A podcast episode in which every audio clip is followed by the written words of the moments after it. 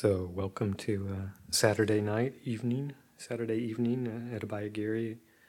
Change in weather, cool, rainy, very pleasant, and fewer people, some of the monastic community away, and uh, not as many guests staying here as we've had in the past. So, a very sense of, very strong sense of quiet and ease, well being through the community. Uh, there's been a, a, couple of morning reflections uh, past uh, two days that have centered around the theme of mm, harmony and, and balance in the path of, of practice. And I thought to add a few, my two cents worth uh, along those lines.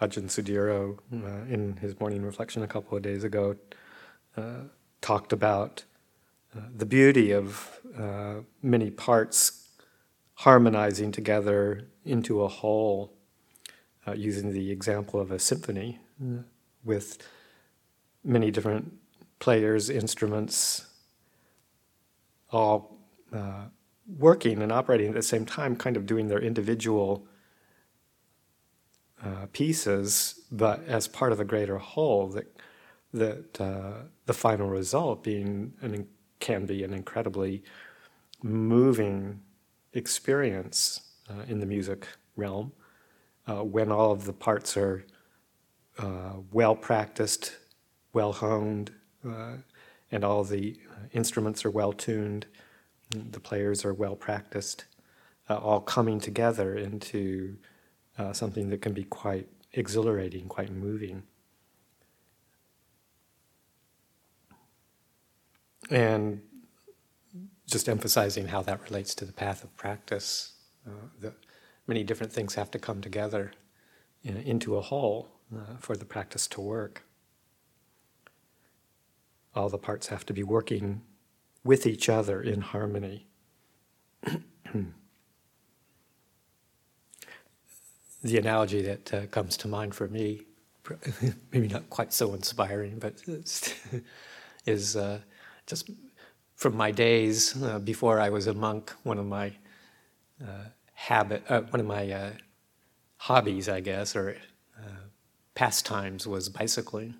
I, I, was kind of an avid bicycle tourist, not a racer, but just bicycle touring, and part of it was getting to learn how to maintain, uh, repair, fix, adjust a bicycle, and took some courses in that. And uh, one of the um, uh, things that one can learn how to do in bicycle maintenance is what's called truing the wheel. Uh, and it's uh, you've got your two wheels on your bike, of course, and you can take the wheels off. and as you know, the you know, the bicycle has its hub and its spokes that go out to the to the rim where the tire is attached. But some of you may or may not know all of those spokes uh, are adjustable and they screw in uh, from the hub to the to the rim, and they can be loose or they can be tight. So the idea is to have uh, them just in perfect tension if there's some spokes that are too loose or some spokes that are too tight, then the wheel will be what's called out of true. It won't it won't turn in a very smooth way. It'll it'll kind of wobble uh, within the within the bicycle frame, and the bike doesn't work very well. So you have a truing stand, which is you take the wheel off and you put it into this truing stand, and you can visually watch as the, as, the, as you spin the wheel whether it's in true or not. And if it's if it's wobbling a little bit, you tighten the spoke that's loose, that's loose, or loosen the spoke that's tight. And it's kind of a there's a lot of spokes, so you have to. It takes a while to do that until you get the wheel turning nice and straight and smooth without any kind of wobbling. so uh, I remember once I decided to take a trip, uh, a bicycle trip to England. It was my first uh, foray in. I'd done a lot of bicycling in, in the States, but uh, uh, going to England. And so I got my bicycle all set up, and there were several of us going on this trip, and and uh, got it all maintained, fixed the brakes, and lubricated everything, got the tension in the chain nice, and all the derailleurs perfectly adjusted, all those kinds of things that you do, untrued the wheels to make sure they were spinning, and then took the bike apart, packed it up, and uh, shipped it uh, with myself on the plane. You know, three other friends joined me later on, uh, and we were going to go bicycle through the, the countryside of England for a few weeks. And of course, what you have to do though is first land in London uh, at the airport and somehow get yourself out to the country. And we were staying in London uh, for a few nights uh, before doing that. And um, there was just this one little hitch of getting from where we were across London to the train station to, to get out to get out of London. And none of us had ever bicycled, much less driven in a country where you go on the left side of the road in a you know London's a, a very very big city.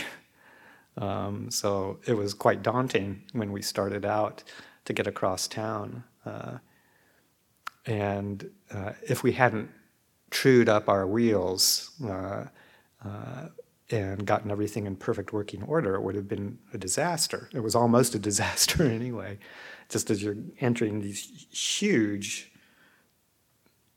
uh, avenues with I don't know how many, you know, hundreds, thousands of cars all moving at a very rapid rate and going around roundabouts and entering and leaving and dodging. And we had not a clue what we were doing, but we had more I guess we were we were all kind of stupid enough that didn't worry about it too much.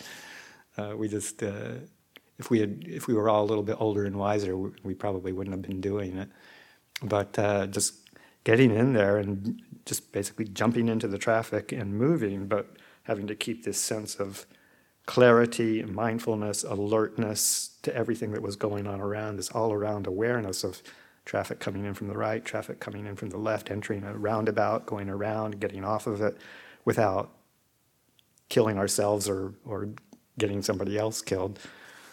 But if the bicycle hadn't been tuned up perfectly, if the wheels weren't turning perfect, we wouldn't have made it through to the other side and, and out of the city into to what we would call relative freedom. So the importance of having a a vehicle to take us where we want to go to safety is really important. It's important to have that vehicle working uh, just as perfectly as you can make it. So that's the analogy that comes to my mind uh, in thinking about the path as well. Uh, and how all the parts of the path have to be working together uh, in harmony, uh, in, precision in a certain way for us to receive the results that, that we want to receive. There's a, a, a really wonderful sutta teaching that popped into my mind uh, in the past day or two as uh, we were having these morning reflections that is points to this uh, aspect of, of the path of needing to be in harmony uh, called The Great Forty. It's in the Majjhima Nikaya. And it's a very clear exposition of how the Eightfold Path works uh, together. The factors of the Eightfold Path have to work in harmony with each other uh, to support each other. Uh, it's not just a separate series of um, qualities that we need to develop that somehow um, you know work individually, um, and we need all eight to to, to do it. But um, but that they actually support and feed upon each other uh, too, uh, as as the phrase goes in the sutta. The uh, various factors uh, run in circle around each other.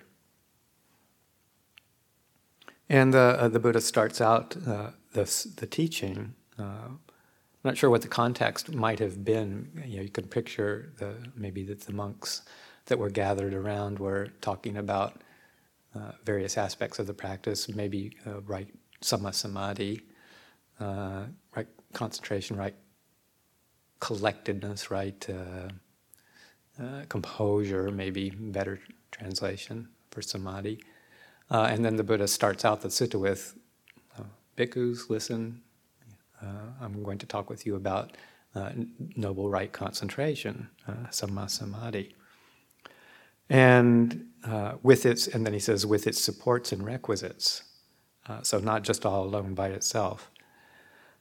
And basically, he, he says in his introduction that uh, samma samadhi is uh, real noble right concentration, uh, is dependent on the uh, existence and, and practice of the other seven aspects of, of the path.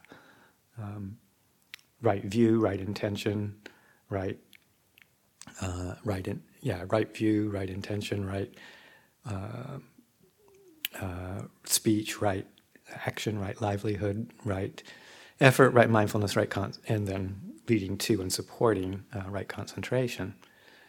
Uh, and uh, what is samma samadhi? He asks. He says samma samadhi is this unification of mind with these other seven factors uh, in concert uh, with it. Unification of mind.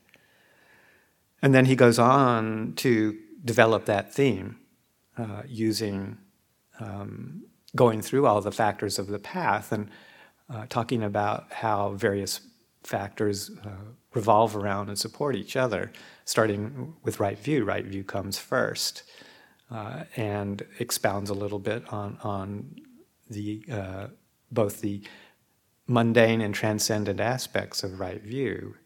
And I think it's, it's worth reviewing some of these uh, parts of the path uh, in, in their whole, kind of stepping back, uh, zooming out the map a bit. Um, and seeing what the overall how the overall path works together. And just we we chant uh, about the Noble Eightfold Path, and these factors are mentioned. So it's it's uh, it, right there in the chanting book when we do chant that. But it's it's worth mentioning again just to see the breadth of how we have to train this mind to receive the results that we're seeking, the freedom that we're seeking. It's not just an application of mind to a meditation technique. Sometimes you get that impression as the practices come to the West that it's all about meditation. Um, and, and, you know, of course, that's a, a significant part of it. But there's these, all of these factors have to be operating in conjunction with each other for us to really realize the full benefits of the path. It can't be a piecemeal approach. And so the, the right view, the Buddha defines, talks about the mundane right view. And this is, this is the part of the Eightfold Path that's a categorical teaching.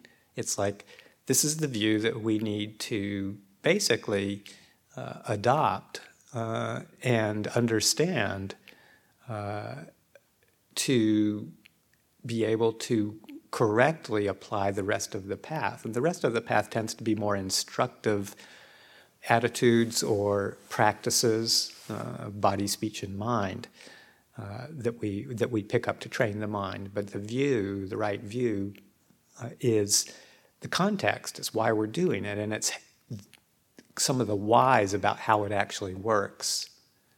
So it's uh, something that is a categorical teaching in a sense.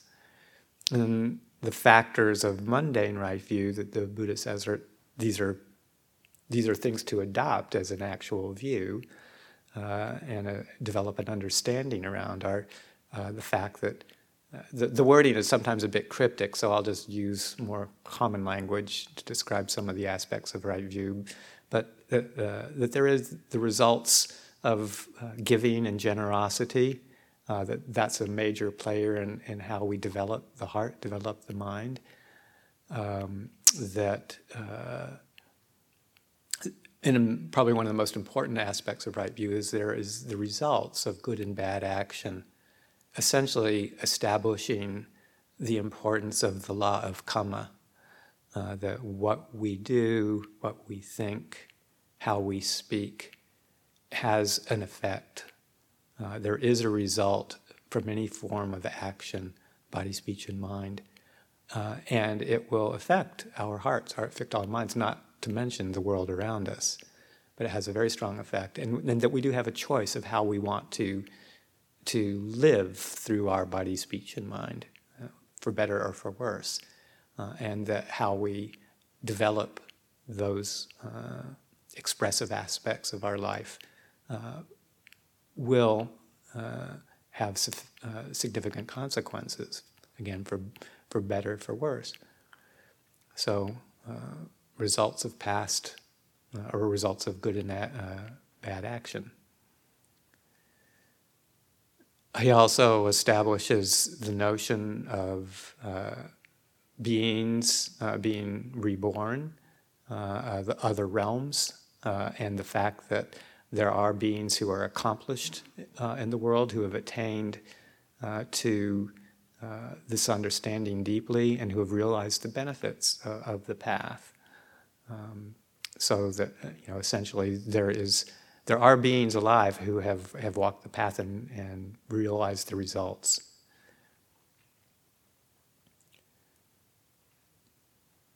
Mm, and then also uh, that um, know, there's other uh, aspects of, of right view, but essentially uh, those being the, the most significant mundane ones, and then the transcendent view of deeply penetrating understanding and realizing the noble, I mean, the uh, Four Noble Truths uh, the origin of suffering, the cause, the cessation, and the path leading to the cessation.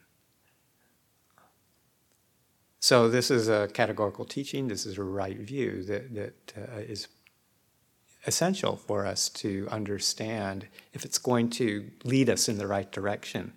We can meditate and we can practice morality and, and speak well, uh, have a right livelihood.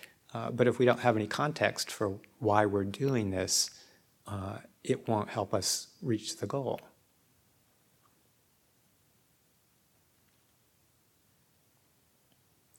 And right view has its supports of right mindfulness and right effort. Uh, right effort, right mindfulness run in circle around right view the right mindfulness to bring to mind what right view is, to consider it, to evaluate our uh, experience within that context. Uh, that's the right mindfulness, remembering to do that, bringing that up for contemplation, bringing that up for examination.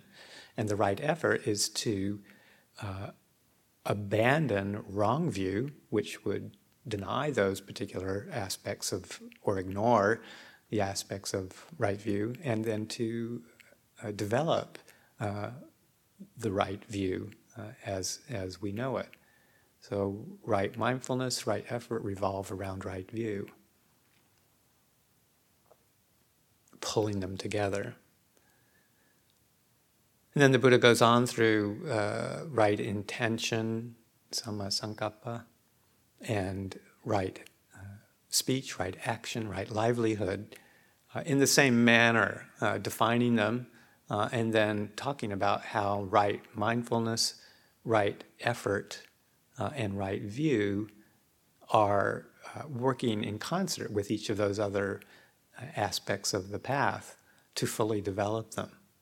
that they, you can't, you have to have right mindfulness to remember what right thought or right intention is, to consider if you're increasing the wholesome uh, qualities of right intention, uh, decreasing the unwholesome uh, ways that, of wrong intention, uh, and um, that those are our those are the development of the view. Uh, so, right intention or right thought being the simplification of our lives, the uh, honoring and appreci- uh, developing the uh, renunciation, uh, making th- things simpler for ourselves so that we're not caught up in material acquisitiveness, uh, and trying to uh, take out that drive towards uh, sensory gratification as our only means of, of, of, obtaining happiness, and of abandoning and develop, abandoning ill will and abandoning cruelty and developing non ill will and non cruelty.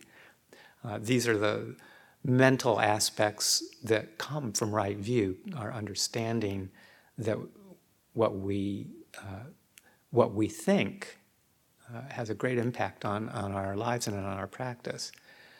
So we want to establish this, this right intention, this right attitude um, for simplification, renunciation, uh, non ill will, and non cruelty. Remembering to do that, remembering to establish those positive qualities and abandon their negative counterparts, uh, and uh, developing the effort to, to keep doing that. So, this is preparing the mind. This is setting the mind aspect up based on that right, right view. And there's the uh, aspect of right speech, um, the four aspects of, of wholesome speech that we try and develop, and the four unwholesome courses of speech that we try and abandon.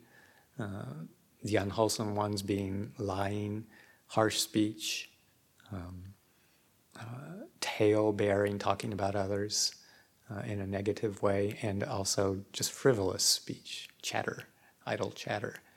So, abandoning those with right effort, remembering to abandon those with right effort, right mindfulness, and establishing ourselves in, in truthfulness and in uh, gentle speech and in um, you know circumspection about how we're talking and referring to others, and just watching quelling that aspect of mind that just wants to kind of natter on and on and on quality of speech like that. We want to abandon that. So this also settles and, and soothes the mind. Same with right action, um, non harming, non killing, not taking advantage of people sexually, not indulging in, in sensuality uh, in a harmful way. And um, uh, not stealing, not taking things that aren't given to us. Uh, all of these with using, again, right effort, right mindfulness uh, to remember and to apply the effort in the right direction.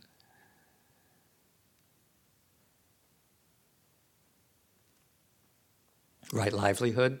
Uh, in the chanting, it's not really well fleshed out. It just says, you know, engaging in right livelihood, abandoning wrong livelihood.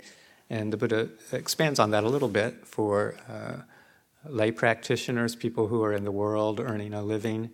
Uh, talks about five forms of wrong livelihood to abandon uh, that uh, are uh, trade in living beings, trade in poisons, um, being a uh, a butcher, like uh, selling, you know, uh, killing animals for, for sale as meat.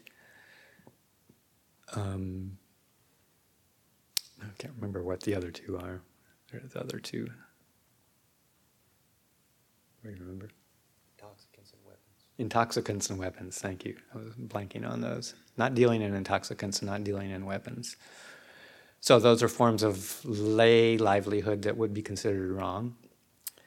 And uh, for the monastics, it's a little more circumscribed, but uh, very clear too, uh, even though we wouldn't be engaging in any of those kinds of activities anyway. Uh, uh, with the monastic vocation, uh, the, the Buddha's injunction for monastics is to not engage in cajoling or manipulating lay people in any way for gain, to, to try and, you know, w- that we're not supposed to at all try and seek out uh, gain in, in any kind of deceptive way or belittling people, uh, shaming them into to giving, uh, giving us something, uh, or to engage in any kind of uh, trading up, you know, have a certain requisite and trying to trade up for it, get something a little better.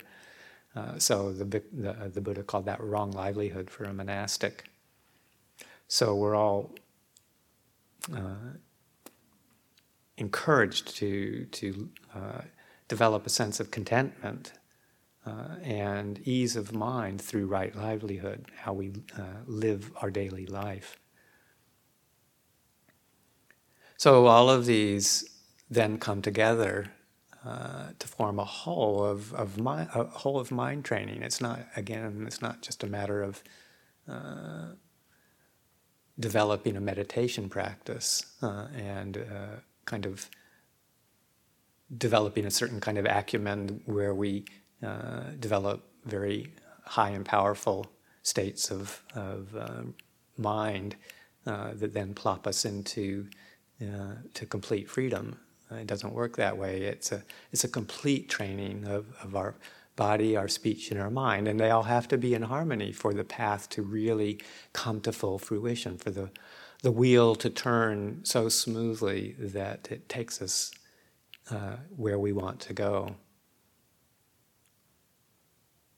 Can't have a sevenfold fold path or a sixfold path that uh, that just takes us uh, all the way. It doesn't work that way. It's kind of a, a, a, a little bit of a side trip down a couple of the uh, factors kind of popped into my mind this morning too. Uh, uh, after the uh, morning reflection and before the work period started, I was uh, walking uh, from one place outside to another and got got a kind of a, a very spontaneous, very fast, what I, what I call a, a drive-by question.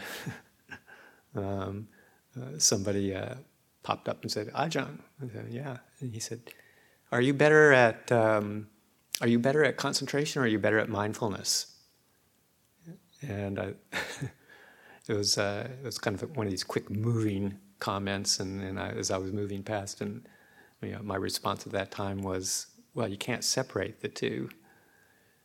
Uh, and it kind of made me think a little bit about how some of the training and teachings have come to the West, and and there is a uh, uh, some teachers uh, have kind of made some what I would call uh, strong separations, or stronger than one would like separations between things like right mindfulness and right concentration. Uh, and I think that flavor comes through sometimes in some of the teachings, and I find it more useful uh, to uh, consider those two things as, as much more connected to each other rather than as uh, separate uh, ways of developing the practice or separate, separate, separate aspects of the practice. Because uh, sometimes you hear the teaching that, like right mindful, or that mindfulness is what you do to develop insight. So you're mindful of um, all the aspects of uh, what comes through your experience, judging it against um, the, the qualities of anicca, dukkha, anatta, and that this is right mindfulness that results in insight, vipassana. And that mindfulness is what you do to develop vipassana.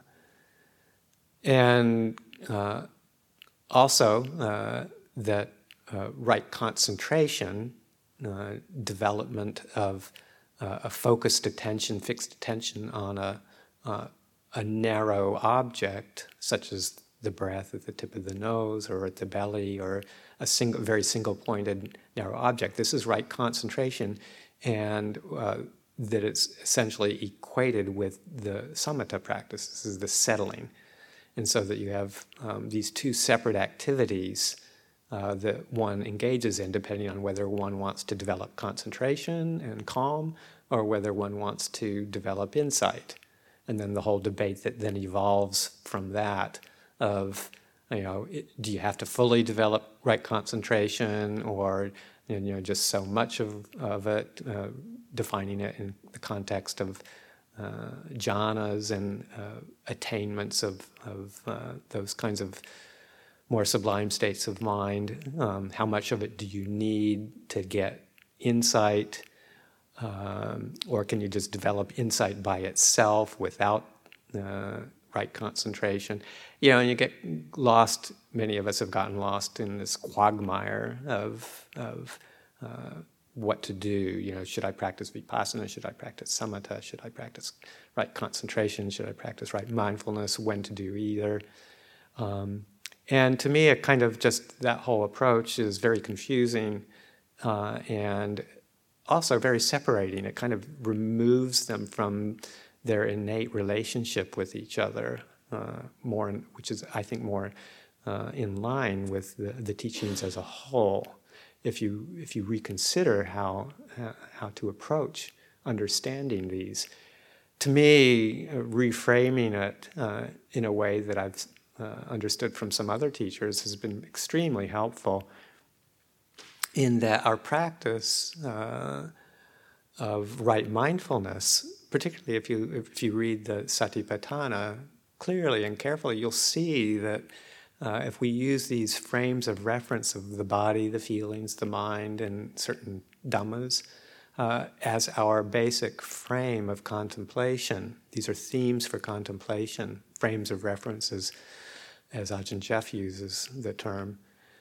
Um, that any one of those, all of those, uh, will develop both samatha and vipassana. Uh, they inherently contemplating them correctly will induce both a sense of, uh, of settledness of mind uh, and also uh, insight. And you'll see through the, through the Satipatthana that um, uh, there all those aspects will come out, and, and there's always a, a, description of the, uh, the contemplation itself, uh, and then a separate section after each one that talks about how to use it to develop insight.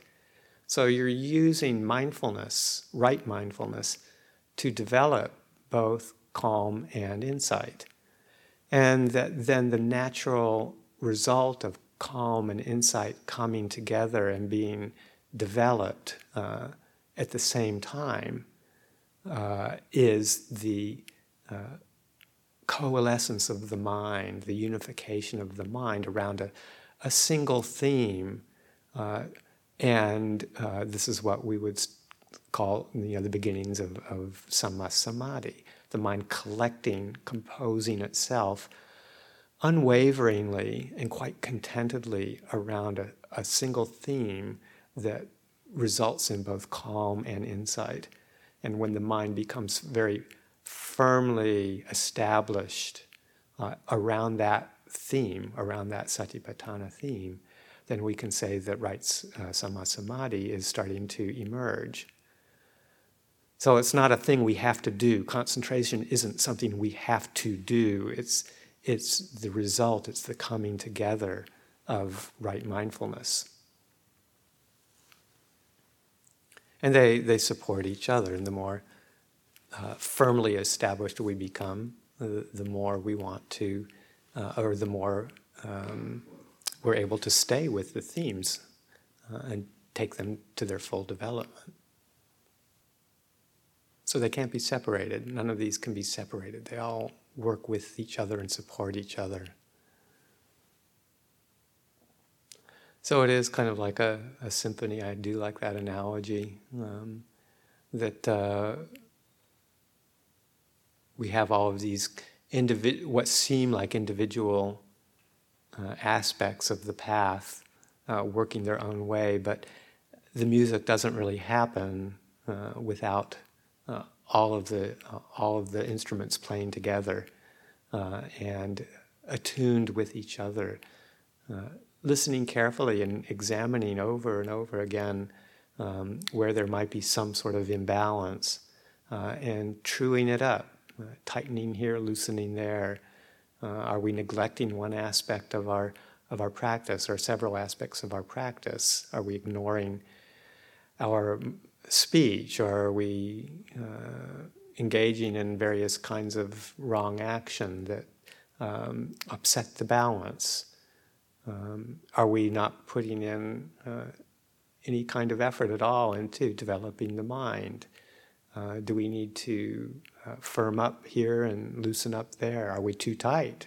Are we overly extending? Are we putting ourselves out of balance in that way? Uh, so constantly reviewing the, the bigger picture uh, and seeing where it is that we can adjust, where it is that we can tune up our instrument in a certain area, uh, where we can tighten up or loosen up the spokes to make the, uh, the whole process run true. The word samma, as in all of the parts of the uh, Eightfold Path, where, which we cons- uh, uh, translate as right, samma samadhi, right concentration, right collectedness. Also, you know, could be used as the word true. It's the true way. It makes it all run smoothly and in harmony with the other, just like the, the truing of the wheel. So it's a full path, um, and we need to uh, bring it together uh, as a whole to realize the full benefits uh, and, and take it to its uh, conclusion, which is inevitable if we put all of these factors together.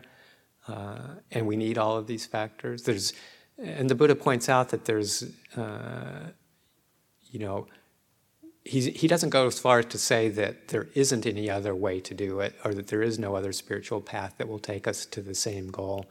Uh, but he basically said if, if all of these eightfold factors uh, aren't present, then it won't work. They all have to be present for it to take take one to the final goal that the Buddha describes. And he did mention uh, in one place that, as far as he could see, there weren't there wasn't any other uh, practice outside of his dispensation that included all of these factors. If there were, then it would be legitimate. But but um, it's a very profound teaching and very complete. Uh, and it's what we need to find our way to the end of suffering. So, um, just a few thoughts uh, to keep in mind, uh, zooming out the map a bit again, uh, looking at the overall picture and, and, where do we need to, to adjust uh, our, our uh, efforts. So, I'll leave that for this evening's contemplation.